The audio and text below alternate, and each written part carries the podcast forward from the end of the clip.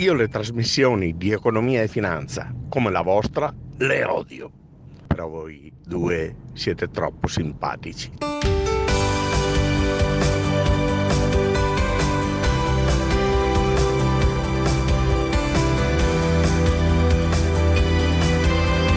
Due di denari, perché i nostri soldi sono una cosa seria. Di Deborah Rosciani e Mauro Meazza.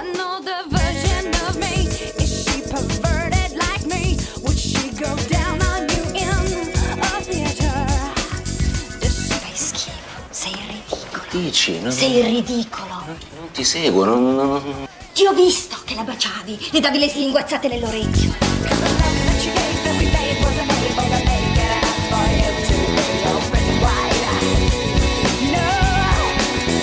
Con quella faccia da pinto buono, da imbecille, da mollusco. Con che coraggio hai potuto tradirmi con quella faccia da protozoo? Dici, ma aspetta, fammi parlare, ti, ti spiego un attimo.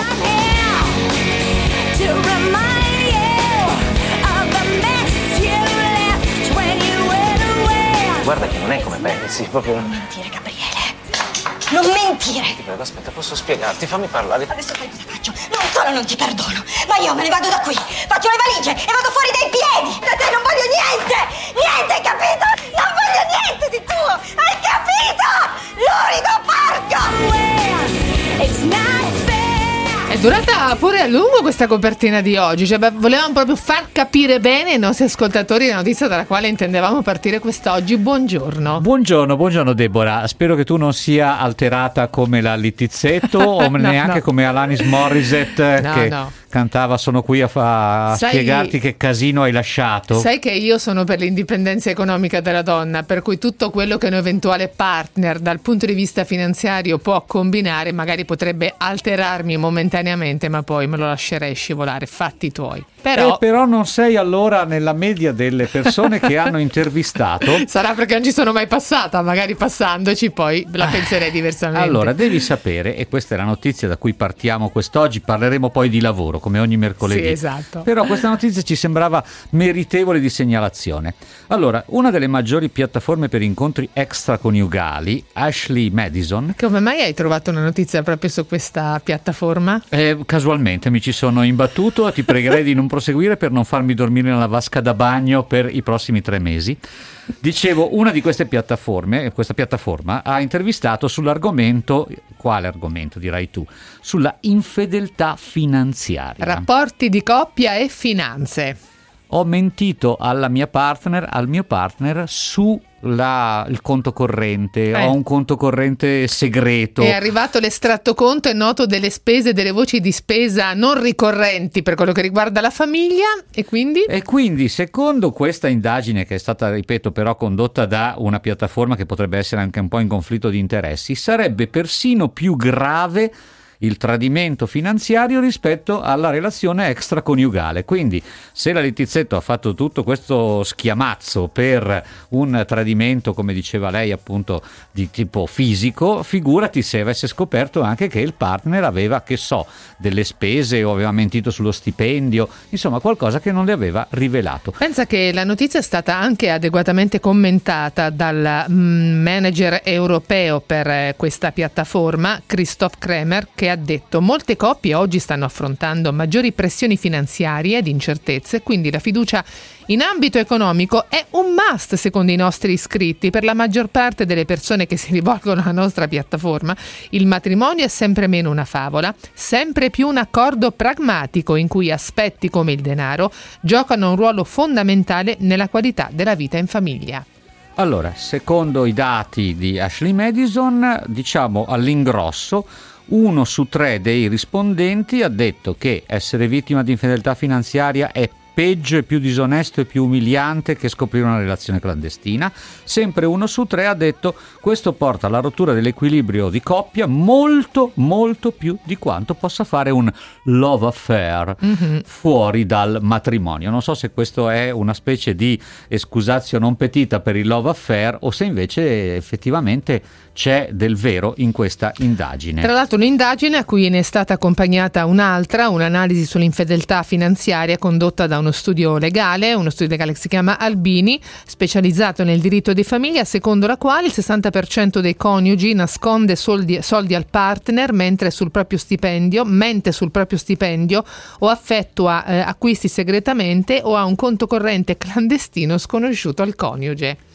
Non Ma so se guardala. volete riferirci cose analoghe che vi sono occorse. Eh, no, perché se è tutto segreto nessuno ci dirà niente stamattina, Vabbè, coperti naturalmente dall'anonimato. Danilo Di Trani ha il, come dire, il vincolo a non rivelare nulla, anche se le telefonate in diretta 800. Arriveranno delle, ca- delle telefonate camuffate con qualcuno che parlerà con la mascherina in bocca per non farsi riconoscere. Comunque noi il numero ve lo forniamo perché magari poi lo usate invece per i temi che affrontiamo questa mattina che sono Esatto. tutti legati al lavoro. In diretta 800 24 0024 è il numero verde per raggiungerci e oppure potete utilizzare il 349 238 6666 per mandare messaggi sms oppure messaggi whatsapp. Oggi parliamo di tante cose Sì. legate al lavoro, vero Deborah? Pescheremo fior da fiore, come dice Mauro. Allora, intanto oggi parte tutto in versione digitale, quindi purtroppo non possiamo partecipare noi fisicamente come abbiamo avuto il piacere di fare negli anni passati il Festival del Lavoro. Tra poco avremo con noi Marina Calderone, Presidente del Consiglio nazionale dell'Ordine dei Consulenti del Lavoro. Poi vi racconteremo come funziona l'incontro fra domande e offerta tra aziende che hanno bisogno di determinate professionalità, ma professionalità un po' speciali. Cioè parleremo dell'attivismo dei freelance perché in molti in questo anno di pandemia per la verità hanno colto l'occasione per intraprendere la libera professione e specializzarsi solo nell'erogazione di prestazioni professionali eh, blitz, come dire Mauro. no? Diciamo molte persone non cercano esclusivamente il rapporto di lavoro stabile e abbiamo scoperto che c'è una piattaforma che fa proprio incontrare i freelance con le aziende che hanno bisogno dei loro servizi. Infine parleremo di sale da ballo, un po' come le palestre, sono ancora quelle attività che non hanno nessuna visibilità sulla riapertura, sulle riaperture avremo con noi il presidente nazionale di Asso Intrattenimento, ci hanno chiesto davvero di eh, avere dello spazio per mh, lamentarsi ovviamente della loro condizione ancora estremamente problematica e come vi dicevo prima assolutamente priva ancora di prospettive concrete di riapertura e riavvio di attività. Andiamo allora con il primo appuntamento della nostra puntata, e cioè il giornale radio del risparmio. Meazza con Rosciani la mattina, in sordi sola meglio medicina.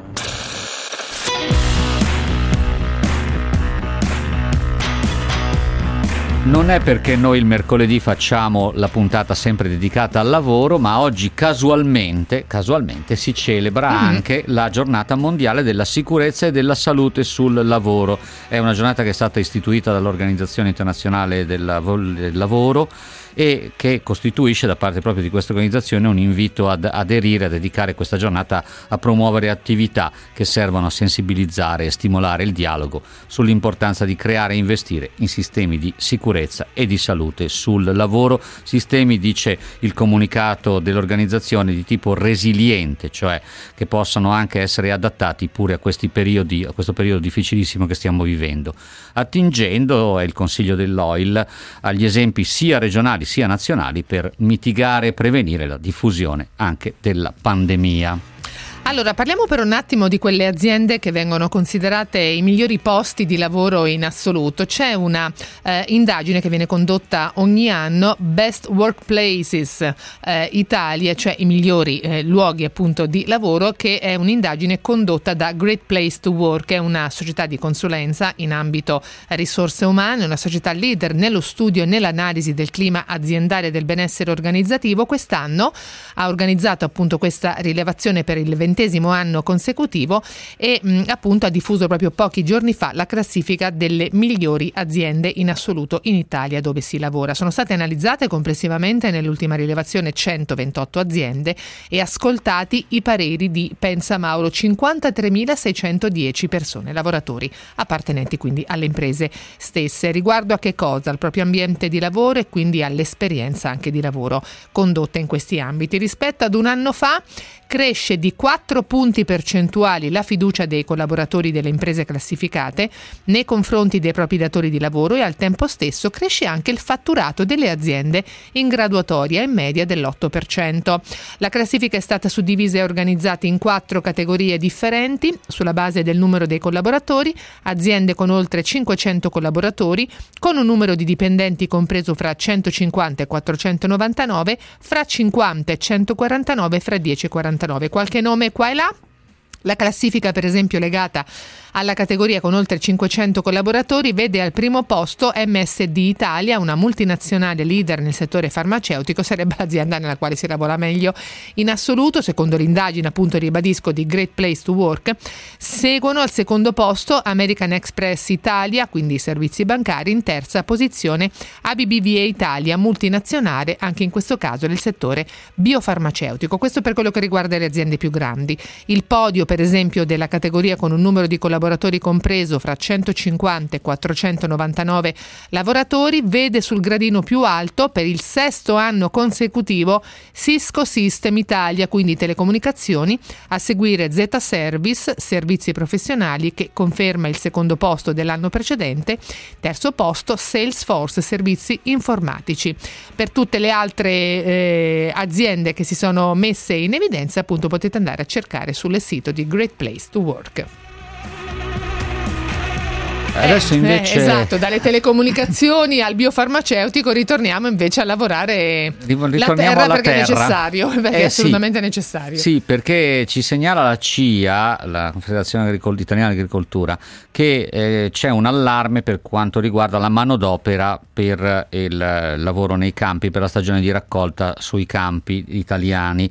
Allora, sul modello della Germania, CIA invita ad attivare la cosiddetta quarantena attiva, che è utilizzata anche in altri paesi europei e da noi, spiega CIA, riguarderebbe circa 100.000 lavoratori comunitari provenienti quasi tutti dalla Romania e dalla Bulgaria, abitualmente reclutati dalle nostre aziende, ma che quest'anno rischiano invece di preferire i lender tedeschi.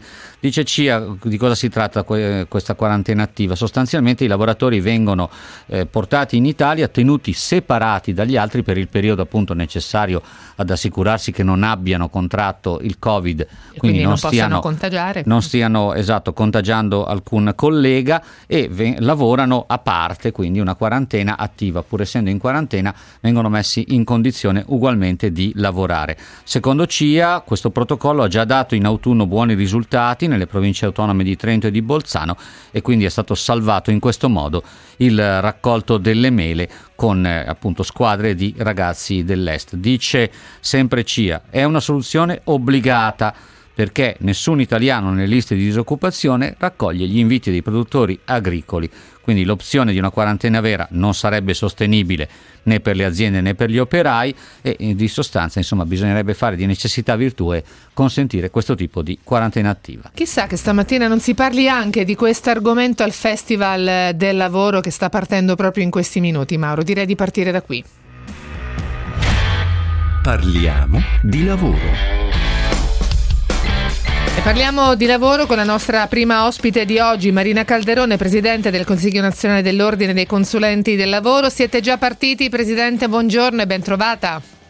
Buongiorno, siamo partiti alle 10 puntuali e abbiamo già tantissimi interventi e siamo su tutti i siti, compreso quello del Sole 24 Ore. Un evento appunto digitale, come abbiamo avuto modo di anticipare anche prima, purtroppo questa pandemia non ce la togliamo di dosso e quindi dobbiamo continuare anche ad organizzare gli eventi secondo questa modalità. In realtà per certi versi è anche un po' una, una fortuna se vogliamo perché si possono davvero raggiungere più persone, magari anche quei consulenti del lavoro che negli anni passati non riuscivano a raggiungere Roma e Milano, le città dove tradizionalmente è stata organizzata la Kermesse, Presidente. Almeno vi seguono un po' di, di più. Mauro.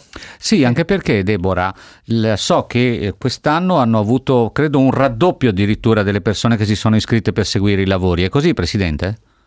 Assolutamente sì, siamo per quel che riguarda le, le nostre, i nostri eventi formativi dell'Aula del Diritto a oltre 30.000 presenze, 30.000 pro- prenotazioni sul, sul vari eventi che abbiamo in programma, oltre ovviamente a una moltitudine di siti eh, che rilanciano la diretta del festival e che ci stanno facendo fare dei grandi numeri. Il festival nasce in presenza però la necessità si è trasformata in una grande opportunità di raggiungere veramente non solo i professionisti, ma tutte le famiglie, tutte le persone che vogliono collegarsi con noi e parlare di lavoro, di ripartenza, di competenze, di futuro. Se c'è una categoria alla quale nel 2020 il lavoro non è mancato è stata la categoria dei consulenti del lavoro, Presidente Calderone, perché solo per decifrare tutta la normativa nell'ambito del lavoro che è stata appunto eh, varata lo scorso anno ci volevano non solo dei traduttori simultanei ma veramente dei professionisti super specializzati perché abbiamo sperimentato tutto un ampliamento delle categorie degli ammortizzatori sociali, tutti gli incentivi, i sostegni, gli indennizi, i ristori che sono stati appunto destinati ai lavoratori che hanno dovuto sospendere le loro attività. E anche quest'anno vi siete presentati appunto per partire con questa kermesse, con tutta una serie di indagini di mh, grande eh, qualità per raccontarci effettivamente come il mondo del lavoro ha reagito all'emergenza scatenata un anno fa dal Covid. Gli italiani e il lavoro dopo la grande emergenza. Che cosa avete scoperto? Beh, abbiamo cercato di leggere i dati di quest'anno cercando di capire che cosa ci portiamo dietro, che cosa eh, possiamo utilizzare come provocazione, anche strumento di riflessione per il futuro e soprattutto dove andremo. E anche qual è, abbiamo cercato anche di eh, tastare il polso agli italiani e cercare di capire che cosa ha portato anche a livello psicologico questa eh, questo momento di difficoltà, questo anno difficilissimo che abbiamo vissuto. Voi avete detto, vi ringrazio, del grande impegno dei consulenti del lavoro. Devo dire che non è stato facile, però ne siamo anche tanto orgogliosi perché crediamo di aver fatto veramente bene il nostro lavoro e che i dati delle gestioni delle casse integrazioni di tutti gli strumenti parlino per noi, però ecco abbiamo voluto guardare invece alla platea dei soggetti che è entrata in relazione con noi, abbiamo visto che c'è tanta stanchezza, tanta preoccupazione anche di perdere il lavoro perché dalle nostre rilevazioni più di un milione di soggetti in questo momento temono il 2021 e temono soprattutto di rimanere senza lavoro e non solo ed esclusivamente perché prima o poi verrà meno il blocco dei licenziamenti, ma perché hanno paura di non avere le competenze adeguate per poter intercettare la ripartenza. Ecco, ehm, se c'è un tema che ha unito e nelle risposte i giovani e i meno giovani, direi gli anziani, è proprio quello delle competenze, cioè tutti hanno manifestato la esigenza di vedere eh, un percorso di riaffermazione di questo tema e soprattutto di poter veramente parlare di competenze nuove. Certamente eh, tutto lo smart working, gli investimenti anche in digitalizzazione dei processi e soprattutto in dematerializzazione dei processi ci portano eh, a dire che il lavoro non sarà più lo stesso e non sarà più lo stesso neanche il luogo dove presumibilmente eh, lavoreremo durante tutto l'arco della settimana lavorativa. Ecco. Infatti, Ci sono tante sollecitazioni. Infatti, Presidente Calderone, voi avete anche dedicato un capitolo in questo rapporto Gli italiani e il lavoro che andate a discutere proprio in questi due giorni allo smart working dal quale, da, da, dal quale capitolo si traggono anche delle cose, diciamo, forse un po' più sorprendenti rispetto a quella che è la narrazione dominante. Cioè, un lavoratore su due alla fine non sarebbe così contento di questo lavoro da remoto. Noi l'abbiamo chiamato smart working per capirci, però abbiamo sempre detto in realtà si tratta di lavoro da remoto e pesano tantissimo le condizioni individuali di coppia, di famiglia, le dotazioni, quindi anche la possibilità di avere una connessione adeguata. Eh, qual- come vedete questo? Come andrete a discuterlo con i vostri interlocutori? Ma guardi, io credo che la fotografia che ci restituisce la ricerca eh, dica che l'esperienza dello smart working è poi, come dire, un'esperienza che ha sicuramente dei punti di vantaggio e che devono essere anche considerati in un'ottica eh, un- di un lavoro molto più smart per il futuro, però ci sono tutta una serie di criticità. È evidente che su questo, eh, su questo risultato negativo, su questo sentimento negativo incidono tutta una serie di problematiche che si sono andate a sommare perché soprattutto le famiglie, chi aveva figli piccoli magari in didattica a distanza ha dovuto conciliare i tempi di lavoro e la prestazione lavorativa con l'assistenza ai figli e con la condivisione di spazi eh, all'interno delle pareti domestiche che certamente non necessariamente devono essere eh, pensati e progettati per eh, potersi trasformare in spazi lavorativi.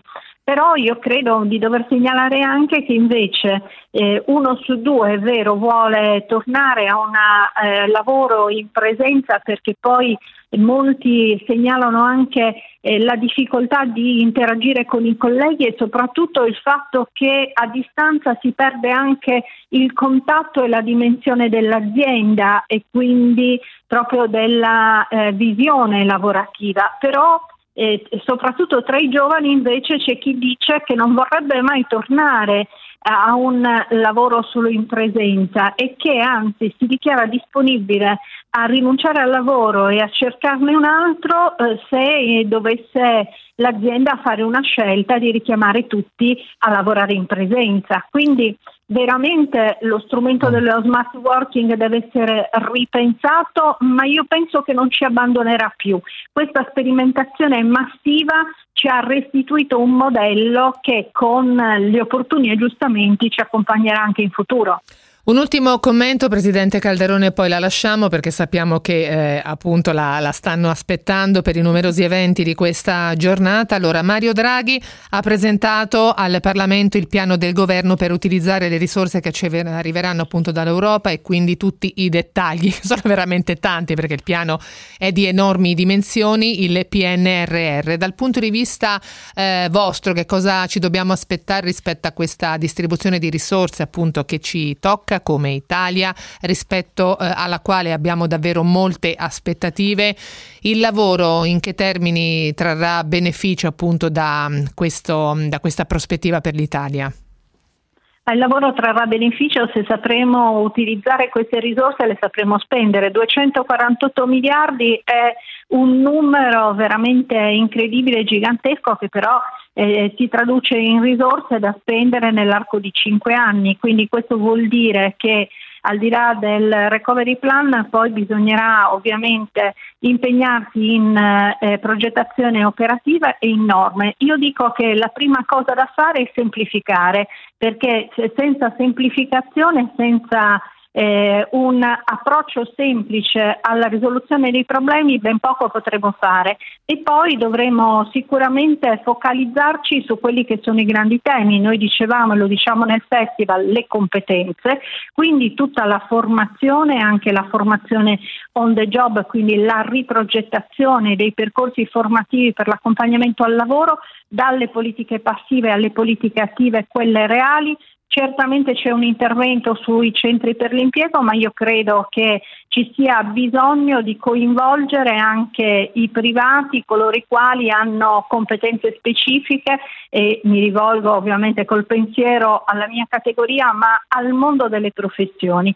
Credo che ci sia tanto da fare sul fronte del lavoro femminile, mi piace il progetto della certificazione per la parità salariale di genere bisogna tradurre tutto non solo in norme ma in atti concreti. E allora noi ci auguriamo che questa due giorni di lavoro porti davvero a mettere a fuoco questi tanti temi che lei ci ha esposto. Le auguriamo buon lavoro. Io ricordo il sito del festival, festivaldellavoro.it e come già ha ricordato anche la Presidente Marina Calderone, sul sito del Sole 24 Ore si possono seguire i lavori www.ilsole24ore.com. Grazie, buona giornata e buon festival Presidente.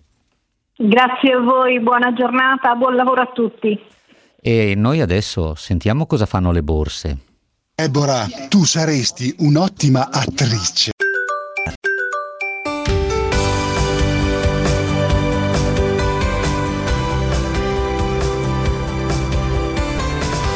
Due di denari.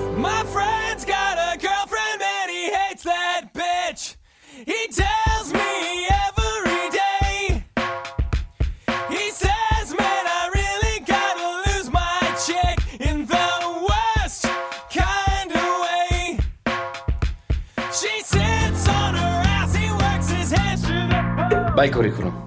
Complimenti per il voto di laurea e master. E master? Sì, ho sempre amato studiare, ho sempre dato il massimo. Ora però è arrivato il momento di, di lavorare. Pay, pay no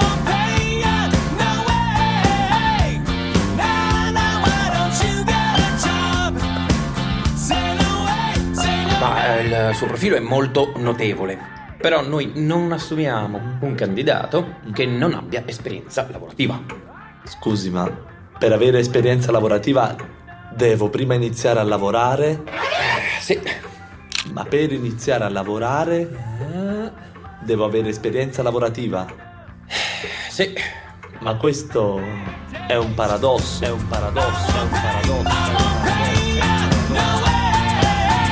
Guarda che Danilo Di Trani sta decidendo di venire, di salire ufficialmente a bordo Sta dell'auto di due di denari. Eh? Sta insidiando Marco Lombardo, che salutiamo con, eh, con affetto, naturalmente lo aspettiamo qui al più presto. Ma Danilo effettivamente si è sbizzarrito oggi. E credo che confermerà anche Pietro La Corte questa mattina prezioso in regia per annunciare la nostra seconda ospite che le do il benvenuto, Angelica Peretti, che è co-founder di Digitazon. Io non so se questa è la pronuncia cor- che voi ritenete corretta, però il sito è digitazon.com ed è una piattaforma per cercare il freelance, insomma il lavoratore autonomo verrebbe da dire, che ti interessa, eh, che ti interessa, che ti serve di più. Eh, prosegua lei, dottoressa Peretti.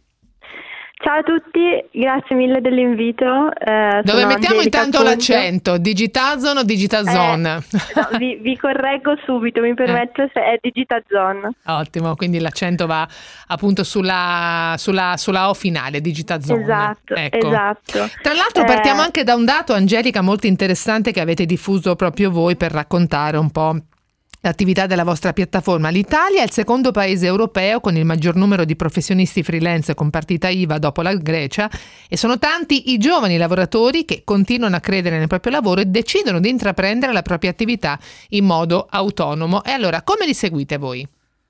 Esatto, allora ehm, è proprio vero, nel senso che l'Italia è un paese, come sappiamo, di imprenditori e di conseguenza anche di freelance.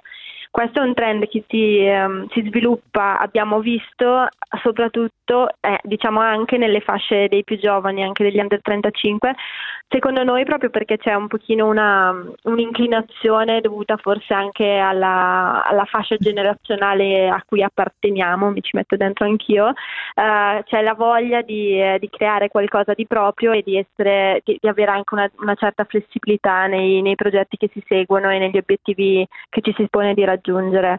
Ehm, quindi quello che noi abbiamo fatto è appunto creare uno spazio, come avete ben detto voi, dedicato ai freelance e diciamo anche ai creativi digitali in generale dove c'è la possibilità di connettersi, quindi di creare un network, ma soprattutto anche di trovare eh, nuovi progetti e nuovi clienti con cui, con cui collaborare e eh, con cui appunto lavorare a progetti diversi eh, in vari settori.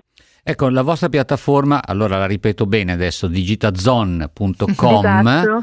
eh, la vostra piattaforma ha un, diciamo, un, un occhio particolare, punta mi pare di capire, soprattutto a queste attività che si svolgono abitualmente appunto da freelance, da lavoratore autonomo. Adesso io chiedo scusi in anticipo agli ascoltatori, molti di questi termini sono inglesi perché effettivamente sul mercato del lavoro si capiscono così e quindi bisogna usare questi, non so, l'advertising specialist, eh, il front-end developer è tutta gente che lavora ad esempio l'advertising nella pubblicità ma soprattutto in quella online. Poi c'è anche il fotografo, l'illustratore, il responsabile del SEO, che è colui che ci aiuta a far sì che i nostri contenuti su internet siano il più possibile visti da altri.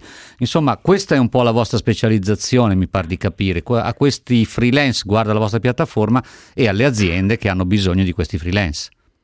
Sì, esatto. Allora noi abbiamo scelto di focalizzarci su quattro categorie principali. Eh, il fil rouge che le connette è proprio la creatività, come dicevo prima, e sono content creation dove appunto troviamo eh, fotografi, videomaker o comunque tutti quei creatori di contenuti, quindi che eh, danno vita appunto a un contenuto che poi si può utilizzare in internet piuttosto che anche su altri canali.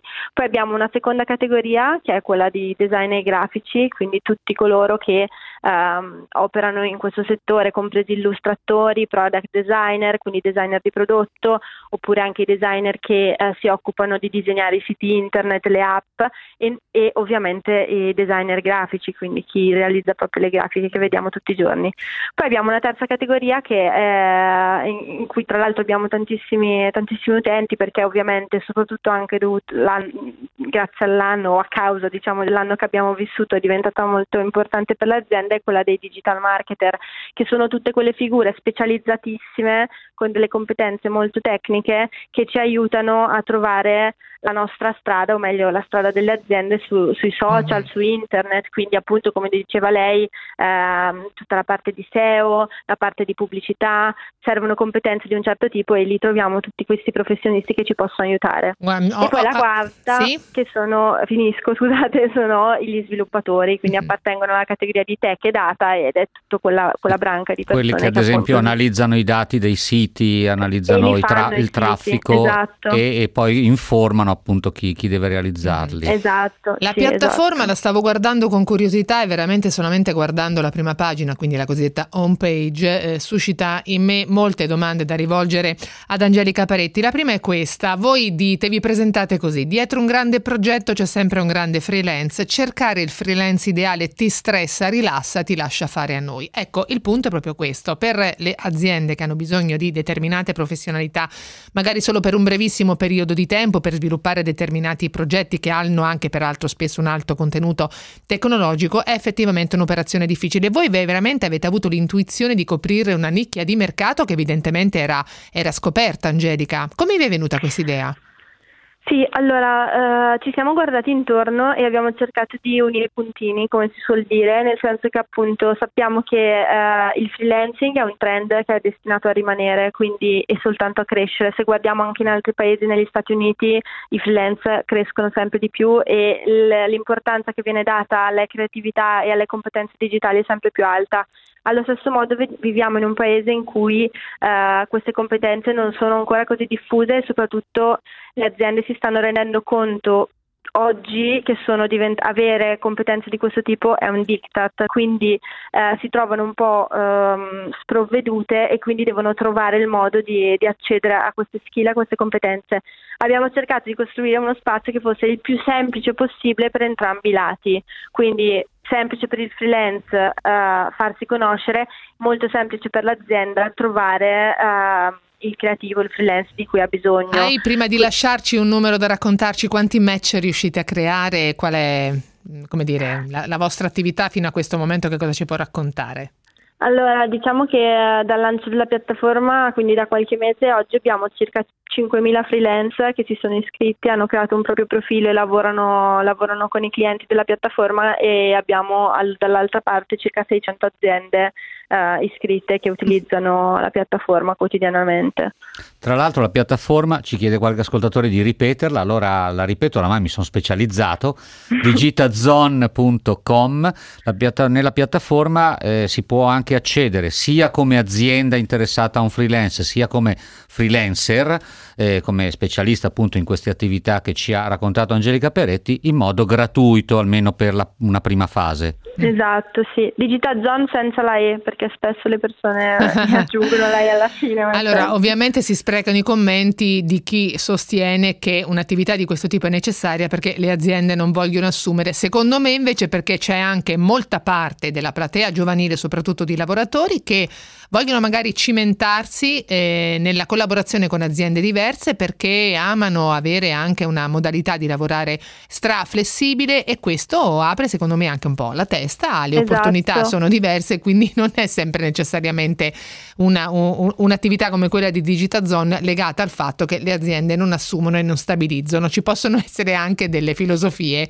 di vita Diverse. diverse, dietro queste Sì. scelte. Sono, sono anche professionalità molto nuove, Ecco. quindi eh, spesso Sì. per un'azienda è più difficile immaginare di avere in pianta stabile questo tipo di Sì, specialisti. Esatto, esatto. Grazie ad Angelica Peretti che è una co-founder, quindi con altri soci di questa piattaforma, si chiama Digitazone e noi adesso sentiamo il traffico. Traffico, Mauro, mandami il traffico che devo partire, grazie.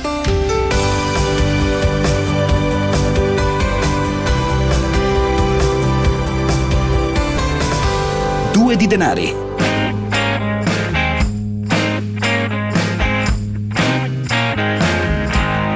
You can't talk to me like that, boss.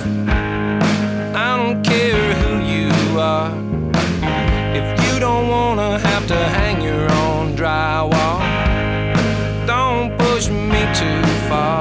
Allora, vabbè, a parte tutti i commenti che sono arrivati sul tema della ricerca dei lavoratori che vadano in questo periodo a fare la raccolta dei campi e le, le- le- come dire, eh, le considerazioni su chi percepisce il reddito di cittadinanza, mandateci quelli, si sprecano. Io ne ho sintetizzata molto brutalmente appunto il sentire un po' comune che c'è fra i nostri ascoltatori e poi chiaramente sono arrivati anche Mauro dei commenti sulla tematica dell'infedeltà finanziaria di cui abbiamo parlato all'inizio. Eh, c'è un ascoltatore che dice a volte nascondere conti correnti è una necessità con un coniuge spendaccione, alla lunga tutela anche lui, magari sul momento non c'è non è d'accordo, ma sul lungo periodo Mi sembra... Mm. No, no, io non voglio contestare l'ascoltatore, però dico, mi sembra un po' l'analogo di cara posso spiegare non è come sembra. Eh sì, certo. Ecco, mi suona un pochino così. Andrea invece dice qua di segreto abbiamo solo i debiti. Eh, vabbè. Allora, andiamo all'ultimo ospite di oggi. Tra l'altro notavo una cosa, Danilo Di Trani ha scelto tutte canzoni in inglese, forse certo. perché effettivamente ormai il mondo del lavoro parla spesso in inglese Eh, e quindi... per introdurre forse l'argomento di adesso serviva una musica un po' più tradizionale.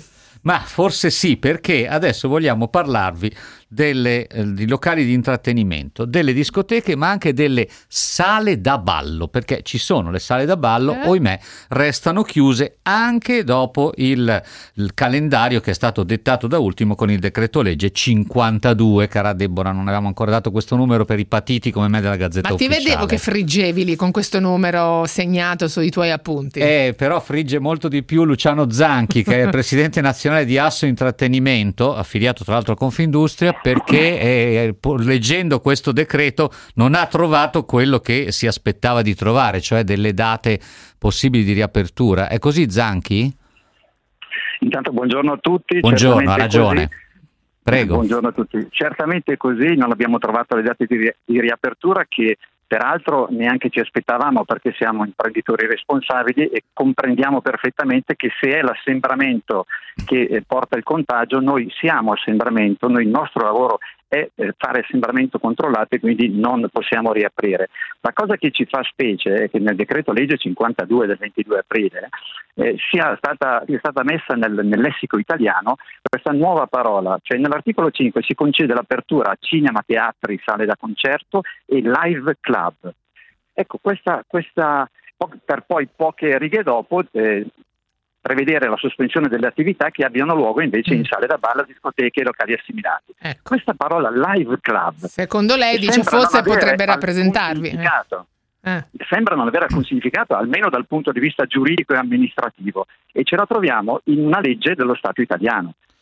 E Live club possiamo solo supporre che possano essere dei locali dove si fanno degli spettacoli live e dove si possono fare spettacoli proprio nelle discoteche che hanno la licenza di pubblico spettacolo. Quindi desumiamo che si possono fare degli spettacoli ai quali il pubblico assiste seduto, tipo spettacoli di cabaret, di arte varia, piccoli concerti, proprio nelle discoteche che sembrerebbero, almeno sono state fino a ieri, l'unico luogo lecito e legale dove si potevano effettuare degli spettacoli e degli intrattenimenti. Quindi, Quindi- la- voi, voi temete anche che ci siano, come dire, eh, alcuni senza scrupoli o con meno scrupoli che approfittano di questa dizione anomala, Live Club, eh, e, e sfruttando magari quella poi diciamo così, eh, danneggiano anche voi che invece, come diceva, siete, rimanete chiusi perché così dispone il decreto nelle righe successive. Certamente eh, le autorità però sono ben a conoscenza che esistono degli imprenditori scorretti eh, che effettuano degli spettacoli senza averne l'autorizzazione. Ora noi speriamo che questo live club non serva a sdoganare gli imprenditori che svolgono attività di spettacolo nella più completa illegalità e ricordo che chi lo svolge nella più completa illegalità non paga nemmeno le tasse. Mm. Quindi c'è il danno e la beffa. È la beffa. Presidente Zanchi, allora chiaramente eh, in attesa che arrivasse qualche intanto miglioramento dal punto di vista della situazione sanitaria, poi in attesa che arrivassero dei provvedimenti su riaperture più incoraggianti, voi vi siete dati da fare per mettere a norma tutti i vostri locali con tutte le iniziative di sanificazione, la disposizione anche di eh, diversi ingressi e uscite e quant'altro.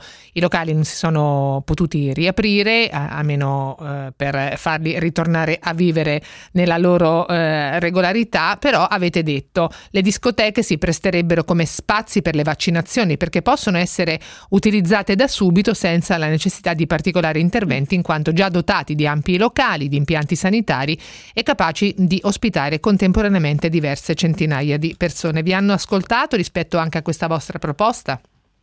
Noi abbiamo portato questa proposta nel mese di novembre 2020, non ci hanno ascoltato, qualche regione ci ha risposto, sono stati fatti alcuni sopralluoghi, in alcuni locali sono state fatte alcune vaccinazioni, poi però c'è stato il, il vuoto, il completo vuoto delle istituzioni. Istituzioni che anche in questa occasione noi speravamo che che il nuovo governo, ora diamogli un po' di tempo per, per, per pratichirsi diciamo, delle pratiche che deve, che deve condurre, ma eh, liberasse un po' i cittadini e gli imprenditori dal caos nel quale siamo piombati, perché è impossibile continuare ad avere delle norme nuove, delle leggi nuove, soprattutto scritte probabilmente da individui che non conoscono la materia di cui trattano e quindi ritrovarci delle parole che nulla significano dal punto di vista amministrativo e legale in leggi dello Stato italiano. Questo non fa altro che ingenerare un'altra, una notevole confusione e nella, nel, nel rendere impossibile la programmazione del nostro lavoro, che è fatto di programmazione. Eh, nel fatto che non vi abbiano ascoltato fa capire anche che non siete mai stati ricevuti dalle autorità per segnalare i problemi del vostro settore? No, siamo stati ricevuti in più occasioni, abbiamo Mm. avuto uno scambio epistolare e anche di incontri molto fitto con il precedente governo e anche con questo governo. Domani io incontrerò il ministro Garavaglia. Il problema è che siamo, fino ad ora siamo stati sentiti, ma non siamo stati ascoltati. Mm. Zanchi, senta, lei gestisce a Cremona questo locale che si chiama la Centrale del Latte. Quanti dipendenti ha? Noi a pieno regime ne abbiamo circa 70. Mm. Che cosa stanno facendo adesso queste persone? sono tutti a casa, eh, chi in cassa integrazione, chi no, perché io assumo con contratti a termine, quindi quelli che erano stati assunti con contratti a termine, finito il loro contratto, non, sono- non- non abbiamo potuto riassicurare nessuno, quindi sono tutti a casa in attesa che, che le attività possano riaprire. Ecco, Ma questo per dare la dimensione delle ricadute della chiusura dei locali, perché stiamo parlando anche di centinaia di migliaia di persone che in questo momento non lavorano e non hanno nessuna Stiamo parlando- visibilità. Stiamo parlando di un settore che ha 3.000 imprese, un settore che eh, gestisce 90.000 addetti e altrettanti 90.000 come eh, personale di supporto. Quindi stiamo, parlando di 180.000 famiglie che oggi non sono considerate in alcun modo dal nostro governo e non sono protette dal punto Zanchi, di vista lei ha aperto il suo sociale. ragionamento con noi dicendo siamo imprenditori responsabili, sappiamo benissimo che per la questione del contatto è ovviamente l'ultimo ambiente che può riaprire con la regolarità che c'era prima dell'inizio della pandemia. E quindi lei, per voi, che cosa pensate di... eh, Lei, che Noi cosa a- pensa che mh, possa significare una ripartenza per questo settore?